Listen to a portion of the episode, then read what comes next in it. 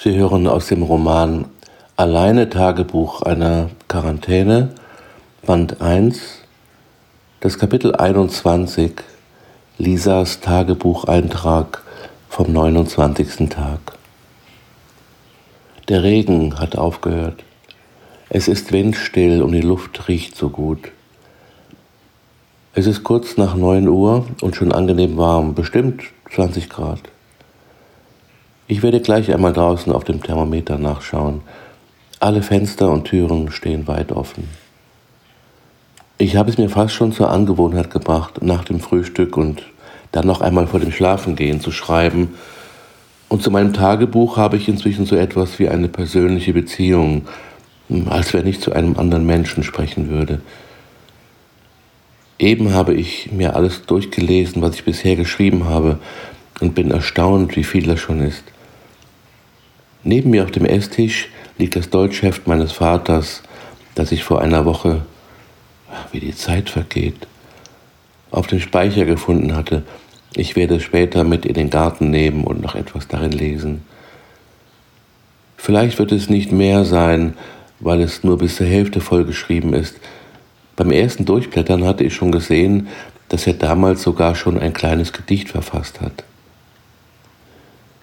Ich werde langsam zur Kaffeetante und nehme nur noch einen kleinen Klecks Dosenmilch und einen Löffel Zucker dazu. Wenn sich Milch länger halten würde, könnte ich nachher von Otto etwas mitnehmen, so wie ich das früher gemacht habe. Ich male den Kaffee inzwischen traditionell, so wie das zu Urgroßelternszeiten üblich war. In der alten Kaffeemühle, die jahrelang wie ein Museumsstück unbenutzt auf einem Regal in der Küche stand, und brühe ihn dann durch ein Stück Küchenrolle auf. Filterpapier habe ich nicht gefunden. Ich muss auch bald wieder Brot backen, das letzte geht langsam zur Neige. Ich habe mir gerade eine Scheibe mit Salami belegt. Danach werde ich weiterschreiben. Links von mir hockt Bruno, rechts Felix und beide betteln um die Wette. Ich werde aber hart bleiben, sonst sitzen morgen beide auf dem Tisch. Sie bekommen gleich ihr Fressen in getrennten Räumen, damit es keinen Streit gibt, so wie gestern. Beim Essen hört ihre Freundschaft auf, die ja noch ein zartes Pflänzchen ist. Eben kamen mir noch ein paar Gedanken zu denen von gestern, als ich über den Sinn der aktuellen Katastrophe nachgedacht habe. Wir haben vielleicht jetzt die Wahl zu entscheiden, in welcher Welt wir leben wollen. Die durch uns gestaltete verdrängte in den letzten hundert Jahren immer mehr die Natur. Es wurde viel mehr möglich und wir gewöhnten uns an alle die, alle die Bequemlichkeiten. Und jetzt plötzlich droht ein unsichtbares kleines DNA-Stück alles zu zerstören und wirft uns auf uns zurück. Entweder entscheiden wir uns, das bisherige zu bewahren, also eine Welt, die uns Sicherheit und unbegrenzte Möglichkeiten vorgaukelt, die Natur zerstört, die Beziehungen oberflächlich wirken lässt und Ungleichheiten betont, oder wir entscheiden uns für eine Welt des Lebens, des Glücklichseins und der Liebe, in der uns Beziehungen berühren, wir uns an Blumen erfreuen, wie ich das gerade in einem nie gekannten Ausmaß erlebe.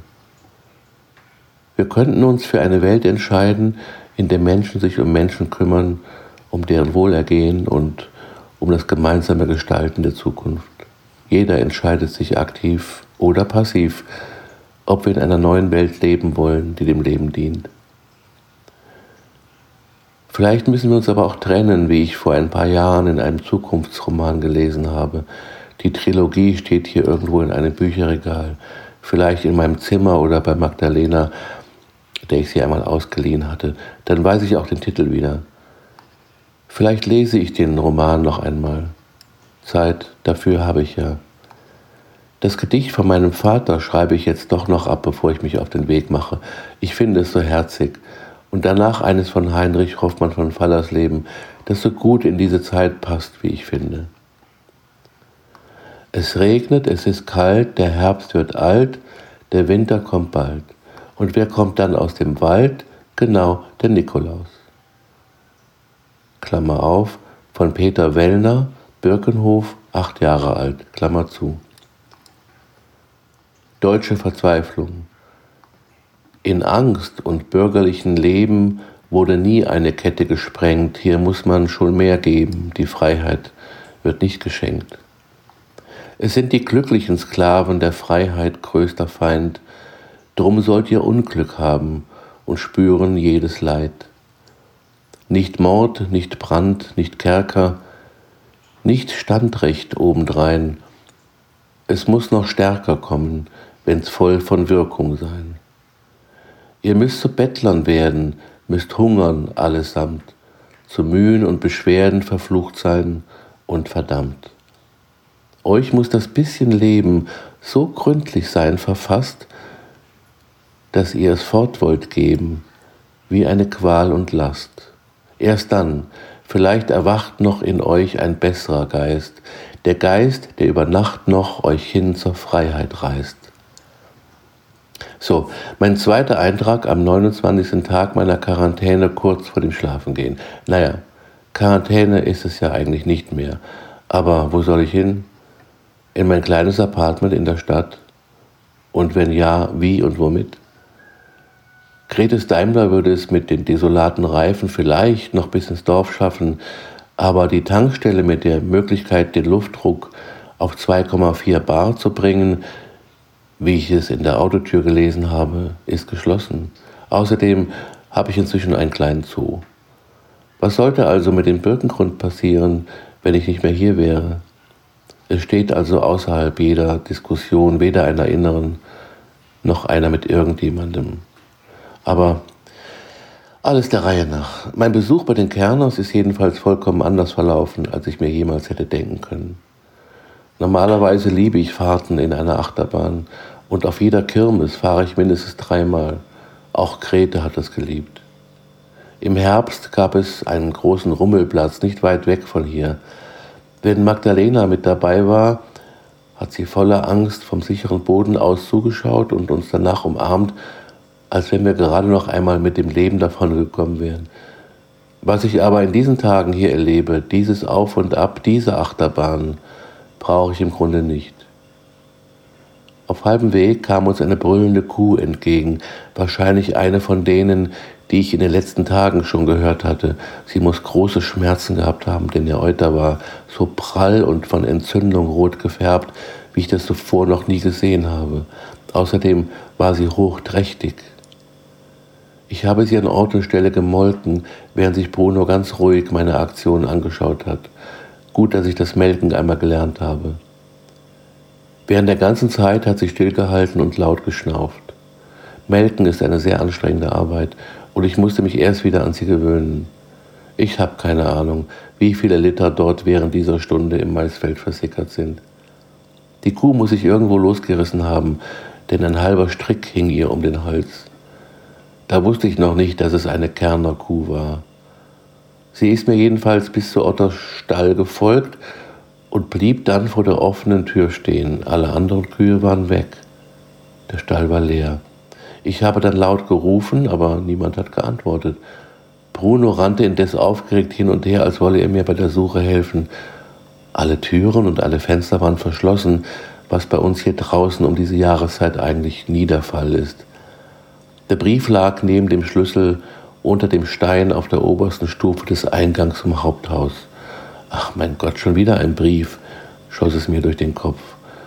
Aber so schlimm wie der letzte war er nicht, Gott sei Dank. Liebe Lisa, von der Polizei wissen wir, dass du da bist. Und ich vermute mal, dass irgendwann du auch hierher kommst, um uns zu besuchen. Spätestens dann, wenn du merkst, dass ich kein Heu mache. Wir haben uns nach langem Hin und Her nun doch für die Evakuierung entschieden. Die Ziegen und die Kühe haben wir verladen lassen Sie werden irgendwo in Sicherheit gebracht. Eine unserer Kühe, ausgerechnet die Emma, ist uns dabei ausgerissen. Wir konnten sie auch in der Eile nicht mehr suchen.